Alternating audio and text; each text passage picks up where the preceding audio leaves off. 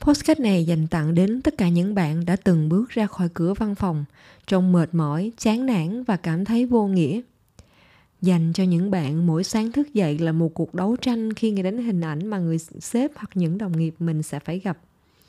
Dành cho những ai đang nghi ngờ năng lực của chính mình sau chuỗi dài những lời chỉ trích và thiếu xây dựng từ tổ chức – dành cho những bạn không biết bao nhiêu lần nhận được những lời từ chối hoặc im bặt từ nhà tuyển dụng sau rất nhiều lần bạn gửi CV.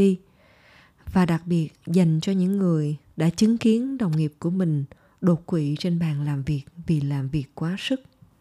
Chào mừng các bạn đến với Tràng Queen podcast về sức khỏe tinh thần và xây dựng phong cách sống bình an – Chủ đề hôm nay chúng ta sẽ cùng chia sẻ với nhau về chữa lành sang trấn trong công việc và liệu rằng sang trấn trong công việc có là một cái hiện tượng thật sự hay không. Cảm hứng đến với mình về chủ đề này là chia sẻ gần đây của một người mình xem như là em gái. Khi bạn ấy chia sẻ rằng là bạn ấy quá chán nản và không cảm thấy là mình muốn tiếp tục công việc nữa và bạn cảm thấy bạn mất niềm tin vào vào chính năng lực của mình luôn. Nghĩ đến cái chuyện phải đi làm văn phòng, phải bước vô văn phòng, phải gặp người này người kia là bạn cảm thấy ruột gan mình quặn thắt lại và ăn không ngon, ngủ không yên. Câu chuyện của người em gái chia sẻ với mình đã khiến cho mình cảm thấy rằng là sang chấn trong nghề nghiệp là một chuyện rất thường xảy ra, nhưng thường chúng ta không nói đến là bởi vì chúng ta ngại, đặc biệt là người việt nam của mình mình không muốn người khác biết quá nhiều về công việc của mình. Mình thường khoe những thành tích, mình thường khoe chỗ làm sang chảnh, mình thường khoe công ty, quốc gia loại này, loại kia. Nhưng có bao giờ mình ngồi với nhau, mình, thật ra mình cũng chỉ kể tới mức độ là sếp của mình thế này, công ty của mình thế kia, nhưng những tổn thương thật sự mình cảm thấy á phần đông chúng ta ít ai chia sẻ được những cái điều này. Sang chấn trong nghề nghiệp nó khác với cái sang chấn bình thường ở chỗ là sang chấn bình thường bạn chứng kiến một cái chuyện gì đó khủng khiếp quá, sức chịu đựng và bạn không thoát ra khỏi được cái điện đó. Ký ức đó lặp đi lặp lại khiến bạn tê liệt mọi hoạt động đến thời điểm hiện tại nó diễn ra một sự kiện cụ thể và bạn biết rằng yếu tố nào đã khơi lên cái cảm giác đó, khơi lên cái cơn sang chấn đó, tạo ra cái cơn sang chấn đó. Nhưng nghề nghiệp thì không. Nó diễn ra từ từ, chậm chậm. Thường thì có những cái lý do dễ nhìn thấy như là bị cắt giảm nhân sự, chứng kiến một đồng nghiệp tử vong hay là một cái chuyện gì đó nó cũng quá sức chịu đựng.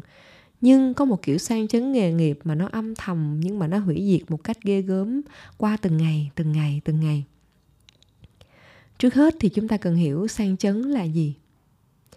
Cái từ trauma, tức là sang chấn nó được xuất hiện từ thế kỷ thứ 17 trong tiếng Hy Lạp nó có nghĩa là vết thương, một vết thương. Vậy thì sang chấn trong nghề nghiệp nó là gì? Mặc dù chúng ta hay nói đùa với nhau rằng là những cái vết sẹo gây ra bởi những công việc mà nó quá, mình quá chán ghét, những công việc quá tệ trong quá khứ mình hay kể với nhau một cách vui vẻ. Tuy nhiên, cái chấn thương tinh thần do nơi làm việc gây ra là nó có thật và những tác động của nó thực sự rất lâu dài. Chúng ta thường đùa với nhau về những chuyện không vui của mình ở nơi công sở, nhưng thường thì chỉ một chừng mực nào đó thôi. Vì khi mình nói quá nhiều, mình sợ rằng người khác cũng sẽ nghĩ rằng là mình không có năng lực nghĩ rằng là mình, ôi, tôi đang không hạnh phúc trong công việc. Và cái cảm giác không hạnh phúc trong công việc mà vẫn cắn răng, cắn lưỡi làm chỉ vì đồng lương hàng tháng là cảm giác rất tệ mà không ai muốn nói ra, trừ khi người đó rất thân với bạn.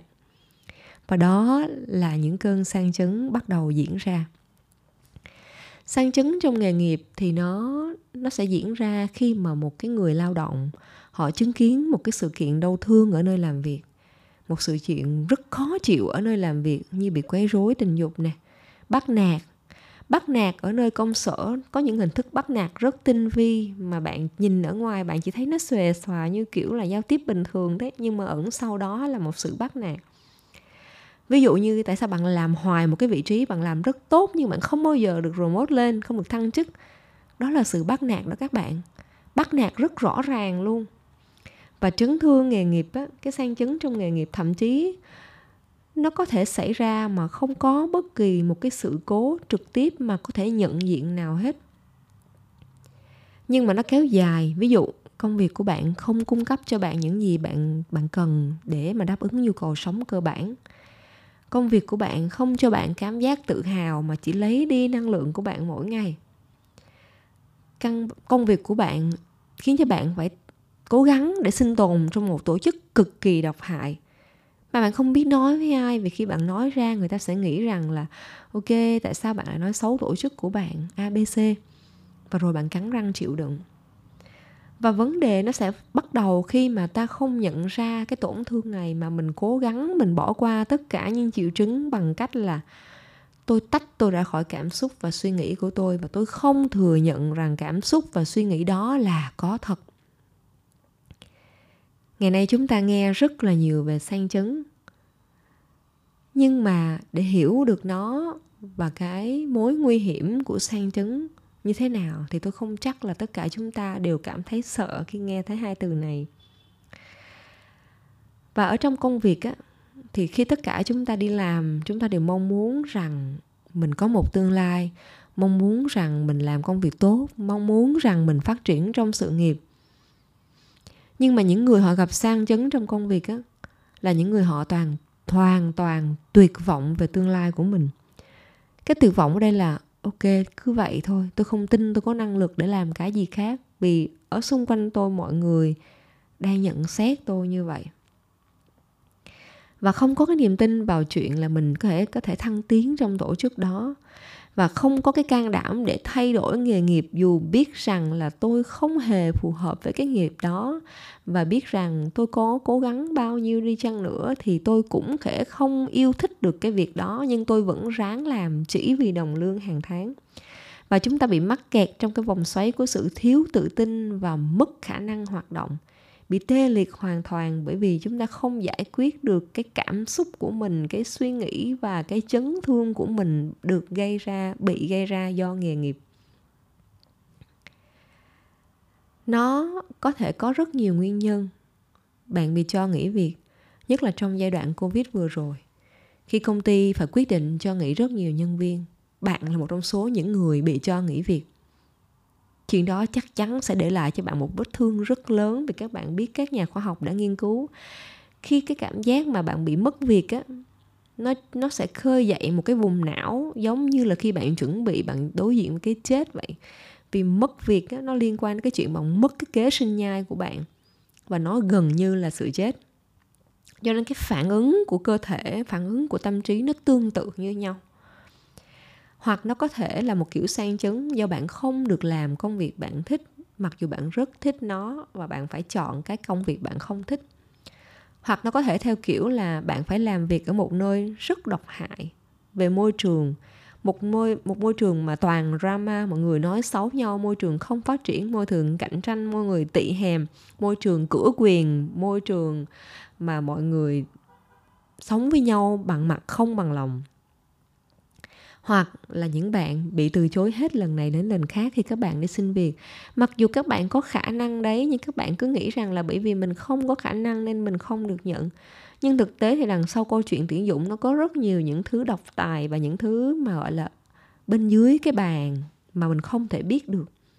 Chỉ trừ khi bạn làm trong tổ chức đó, nên nó không hẳn là vì bạn không giỏi và thông thường người Việt Nam chúng ta sẽ cố gắng loại bỏ những chấn thương trong sự nghiệp.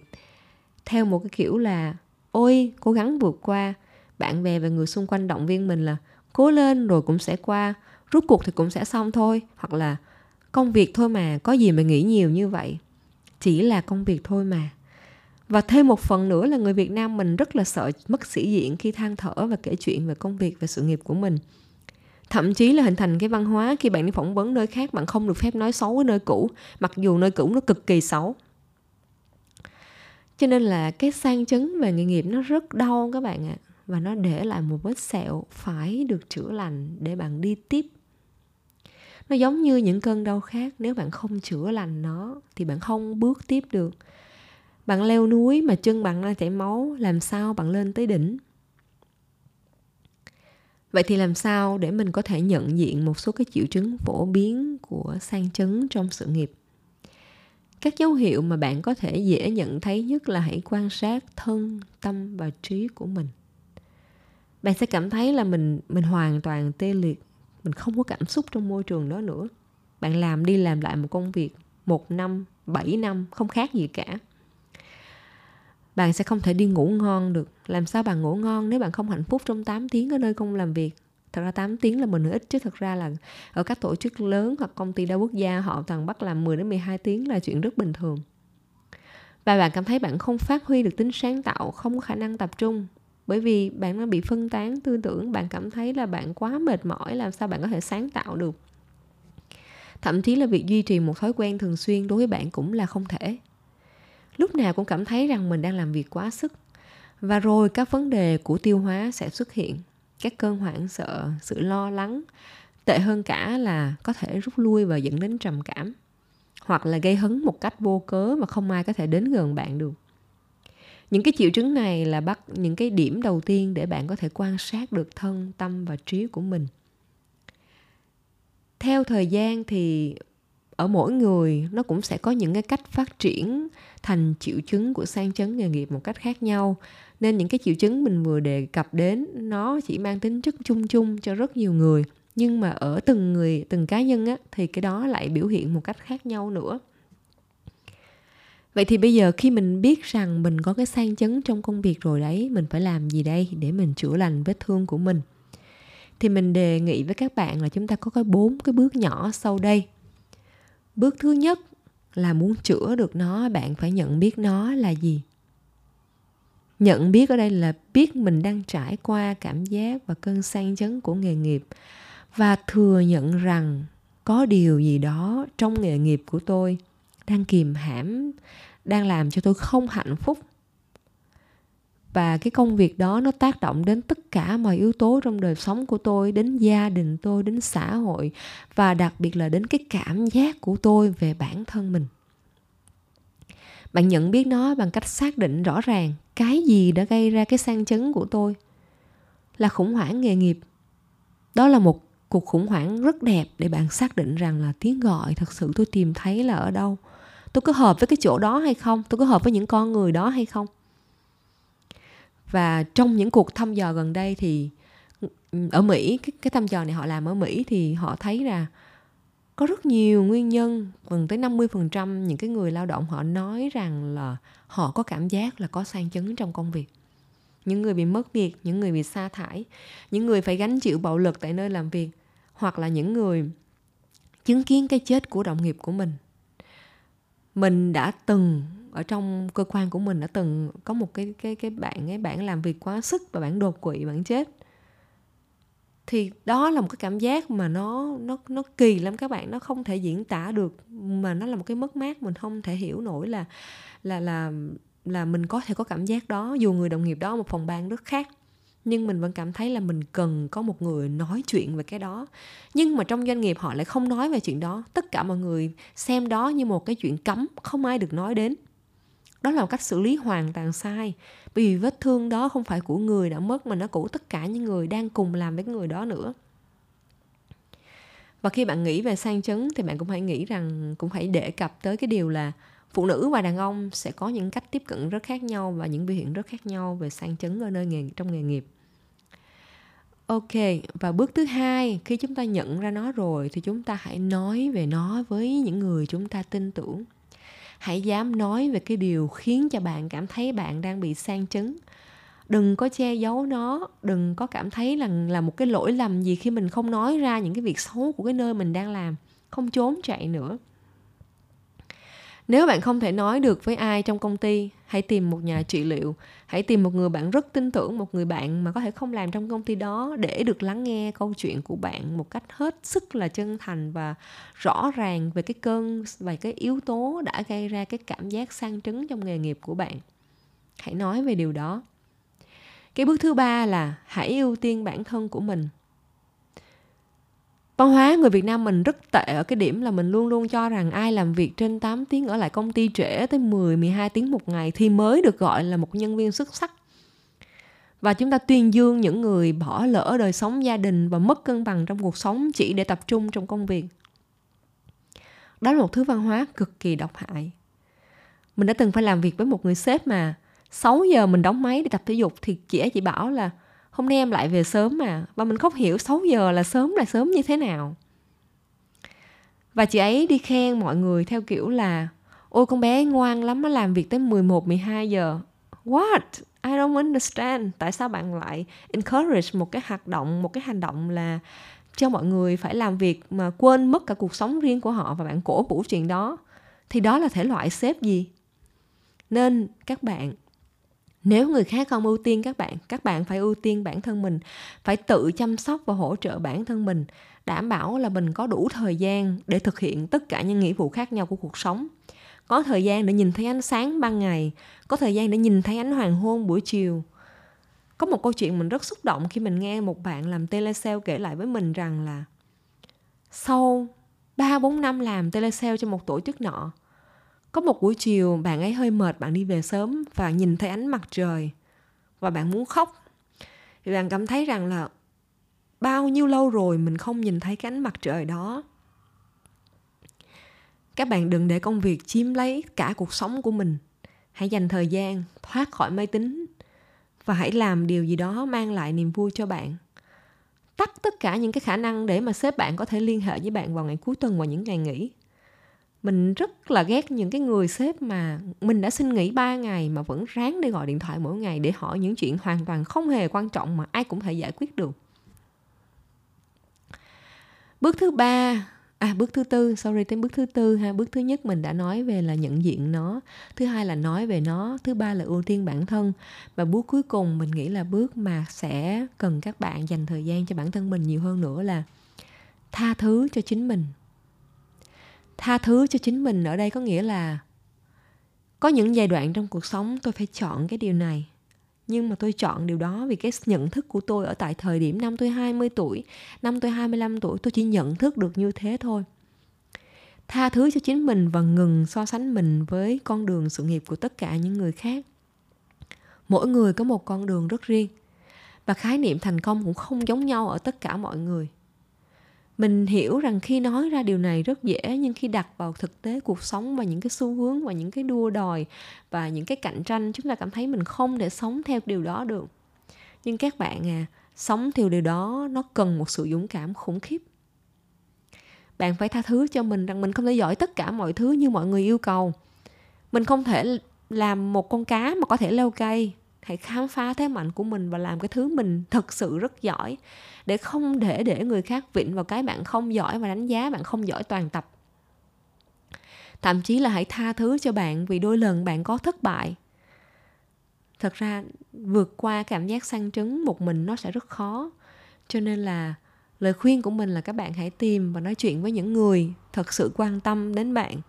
Những người không khuyên bạn theo kiểu rằng hãy cố gắng lên vì khi bạn có vết thương bạn cần ngồi xuống để chữa lành trước khi có thể biết tiếp. Cảm ơn tất cả các bạn đã lắng nghe thành khuyên. Hẹn gặp, gặp lại các bạn vào tối thứ sáu tuần sau. Xin chào và hẹn gặp lại.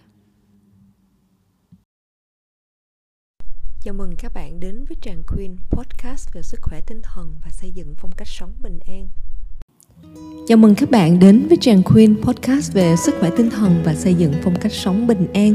Mình là Trang, hiện tại đang thực hành tham vấn trị liệu tại Trang Queen Psychology Consulting.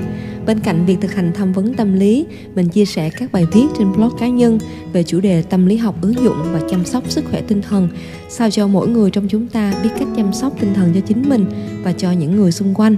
Hôm nay thì mình sẽ chia sẻ với các bạn về một cuốn sách mà khi được hỏi rằng là nếu chỉ được chọn một cuốn sách, một cuốn mà thôi, để gọi là gối đầu giường, thì mình sẽ chọn cuốn sách nào? Thì à, thật ra các bạn biết là tụi mình sẽ có rất nhiều các cái sách khác nhau để gối đầu giường. Nhưng mà nếu chỉ cho mình chọn một cuốn thôi, thì mình sẽ chọn cuốn bốn thỏa ước của Don Miguel Ruiz qua cái chia sẻ này thì mình sẽ tóm tắt lại nội dung cuốn sách ở những cái điểm mà mình cảm thấy rất tâm đắc. Và mình cảm thấy rằng là những cái lời khuyên của tác giả trong cuốn sách bốn thỏa ước, nó mang cái tính chất, gọi là, đúng với tất cả mọi người. Nghĩa là chỉ cần ai ai trong chúng ta cũng cùng thực hành bốn cái thỏa ước đó, thì là tất cả chúng ta sẽ cùng xây dựng một cuộc sống mà nó rất là bình an cho chính mình và một cộng đồng sống hạnh phúc đó là cái niềm tin của mình khi mình mình đọc cuốn sách này và mình thấy là bốn cái chân lý này thật sự nó rất là đơn giản, nhưng mà nó nó thực sự rất chính xác và nó cần thiết cho tất cả mọi người. Cuốn sách được mở đầu bằng một câu chuyện cách đây 3.000 năm về một người theo học để mà trở thành thầy thuốc, theo kiểu như y sĩ á các bạn. Và trong quá trình mà anh theo học cái nghề thầy thuốc và để giúp đỡ và chữa bệnh cho mọi người thì anh chợt nhận ra một cái điều là anh cảm giác rằng là anh được tạo thành từ các ánh sáng và những vì sao. Và anh cảm giác rằng là anh tồn tại giữa những vì sao đó. Và chính cái cảm giác đó khiến cho anh cảm thấy rằng là mình đang tồn tại nhưng mà mình là thuộc vào một cái hữu thể sống nó lớn lao hơn chính con người mình. Cuốn sách mở đầu thật sự là rất là trừu tượng. Khi mà đọc thì các bạn sẽ có xu hướng là uh, sẽ bỏ cuộc ở những cái trang đầu bởi vì nghĩ rằng nó khó hiểu nhưng mà các bạn ơi hãy kiên nhẫn.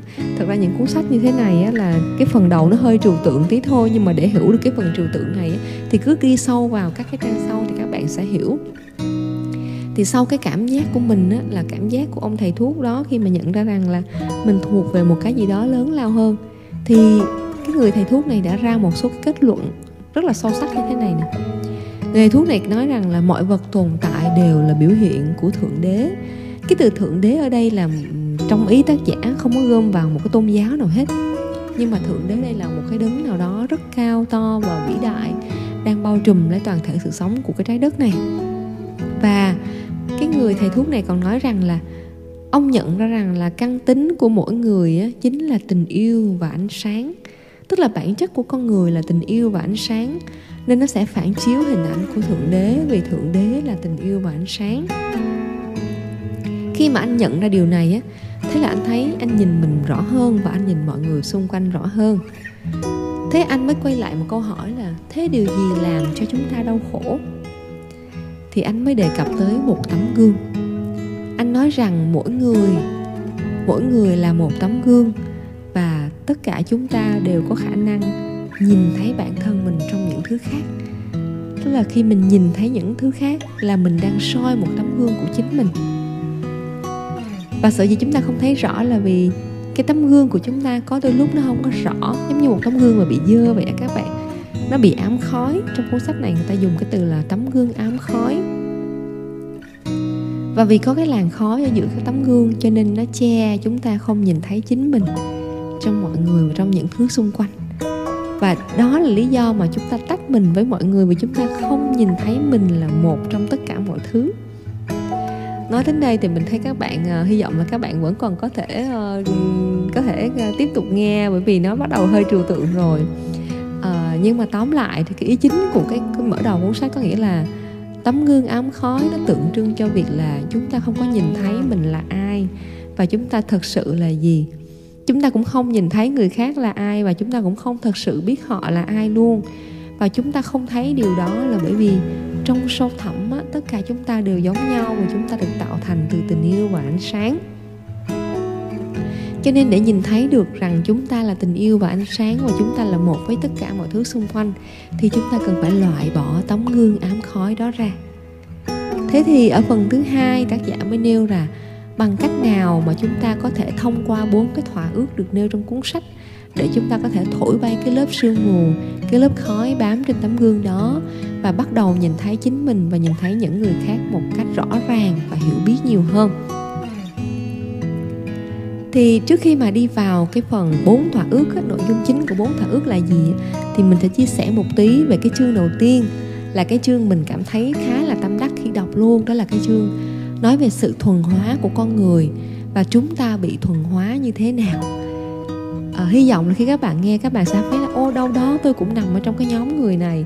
Vì mình nghĩ rằng ai trong chúng ta cũng sẽ thuộc trong cái nhóm này cả. Không ít thì nhiều chúng ta cũng một phần nào đó đã bị thuần hóa hoặc là đang bị thuần hóa.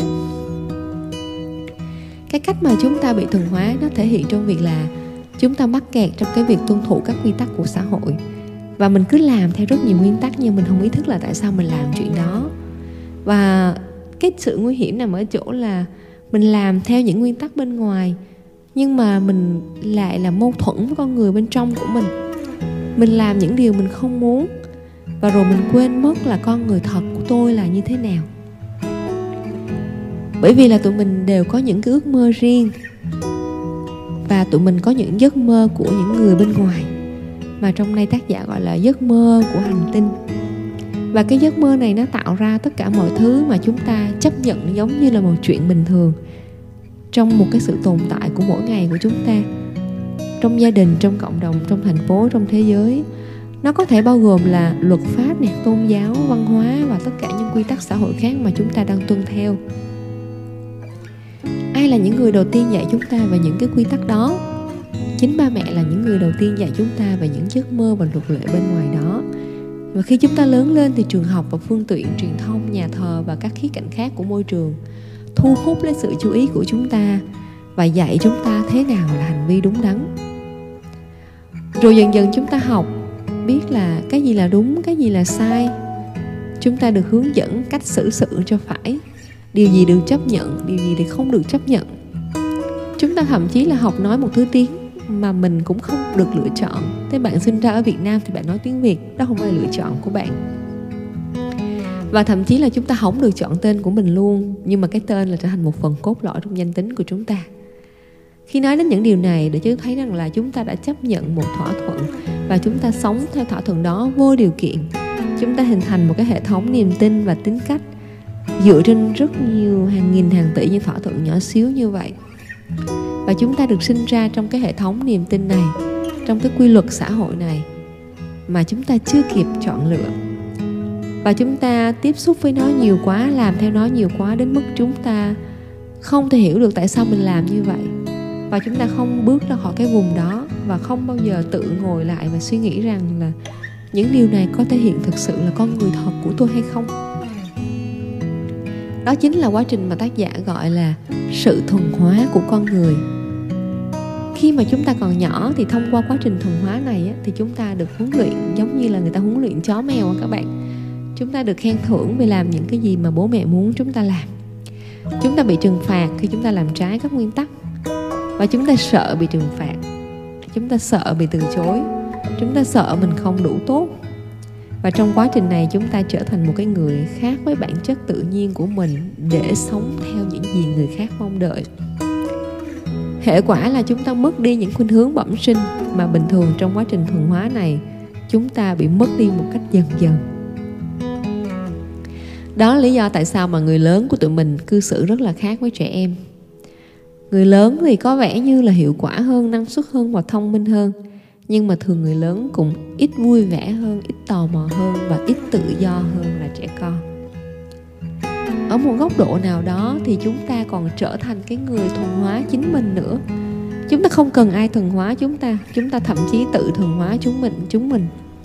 Chúng ta thậm chí không cần một ai có thẩm quyền để kiểm soát chúng ta nữa. Nhưng mà hệ thống niềm tin đã được set up sẵn của chúng ta bao ngàn năm nay và bao nhiêu năm nay chúng ta đã sống như vậy, nó đang điều khiển chúng ta. Bởi vì chúng ta hòa nhập và sống quá mạnh mẽ và lệ thuộc vào cái giấc mơ bên ngoài và luật lệ bên ngoài đó nên là những cái gì đó thuộc về căn tính của chúng ta nó bị chìm ngập trong nỗi sợ hãi. Và nó ngăn chúng ta nhận ra rằng là thật ra niềm vui và sự tự do là một thứ bạn hoàn toàn có thể kiến tạo được bằng cách xác lập lại những cái gì là giá trị mà bạn theo đuổi. Cái việc mà chúng ta không nhìn thấy rằng có một cái tấm sương mù, một cái tấm gương ám khói đang che lấp chúng ta với mọi thứ xung quanh nó che khuất tầm nhìn của chúng ta và khiến chúng ta không nhìn ra thật sự mình là ai.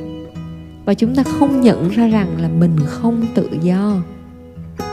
Chúng ta tạo ra một hình ảnh về con người chúng ta để được mọi người yêu mến, được yêu thích, được đủ tốt. Nhưng mà liệu rằng những hình ảnh này nó có thật hay không? Câu trả lời này thật ra không dễ để rời chút xíu nào các bạn ạ. À. vì nếu chúng ta không biết chúng ta là ai thì làm sao chúng ta biết được là những hình ảnh chúng ta tạo ra ở bên ngoài nó có thật là chúng ta hay không? Mình xin tạm dừng cái buổi chia sẻ ngày hôm nay để gợi mở một câu hỏi về liệu rằng chúng ta có nhận ra được là chúng ta đang sống mà nhìn đời qua một tấm gương ám khói hay không? Cái tấm gương ám khói này nó có thể là nhận thức của chính chúng ta là cái niềm tin và quan điểm của chúng ta về những người xung quanh và về cuộc sống. Cái niềm tin này có khi nó sẽ hạn chế bằng kiến thức khi chưa đủ. Nó hạn chế về kinh nghiệm, nó hạn chế về trải nghiệm và nó cũng hạn chế về việc chúng ta không muốn nhìn. Nên à, chúng ta sẽ dừng ở đây để cùng với nhau suy nghĩ về liệu rằng tôi có đang nhìn cuộc sống qua một tấm gương ám khói hay không? Và nếu tôi đang nhìn cuộc sống qua tấm gương ám khói, thì tôi cần làm gì để lau đi cái vết khói đó? Và câu hỏi gợi mở thứ hai mình muốn để lại cho tất cả các bạn đó là, những cái niềm tin nào đang trói buộc cuộc sống của bạn? Những cái hành vi nào, những cái lối sống nào, những cái tiêu chuẩn và quy định nào mà bạn đang làm một cách vô thức do những người xung quanh đang làm như vậy. Hay là do bạn lựa chọn cái việc phản ứng như vậy? Và mỗi lựa chọn của bạn, nó có thể hiện là đó là chân thật con người của bạn hay không? Khi đặt ra những câu hỏi này á, thì mình thấy nó không dễ để trả lời. Nó lại càng khó hơn nữa trong cái thời buổi mà chúng ta sử dụng công nghệ thông tin hoặc là mạng xã hội bởi vì là khi tâm hồn của chúng ta chưa kịp lên tiếng thì những thông tin tràn ngập trên mạng xã hội nó đã lấp đầy tâm hồn của chúng ta rồi. Cho nên là hôm nay là tối thứ sáu nên mình ước mong rằng những suy nghĩ nhỏ nhưng mà uh, với mình nó vô cùng có sức lay động. Nó có một khả năng để cho mình lượng giá lại những cái giá trị mà mình đang theo đuổi cái cuộc sống mà mình đang hướng tới cái hành trình của tụi mình nó sẽ chỉ bắt đầu khi mà tụi mình trả lời được những câu hỏi là, tại sao tôi tin điều tôi đang tin? Tại sao tôi làm điều tôi đang làm?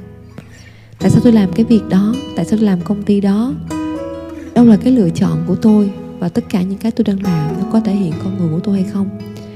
Để chúng ta đến với câu hỏi sau cùng là, tôi có cảm thấy tôi hạnh phúc trong cái lựa chọn đó của mình hay không? Xin phép để lại tất cả những suy tư này cho các bạn và hẹn gặp lại các bạn trong tối thứ sáu tuần sau trong cái phần thứ hai của cuốn sách đó là bố thỏa ước là gì. Cảm ơn các bạn, chúc các bạn ngủ ngon và chào tạm biệt.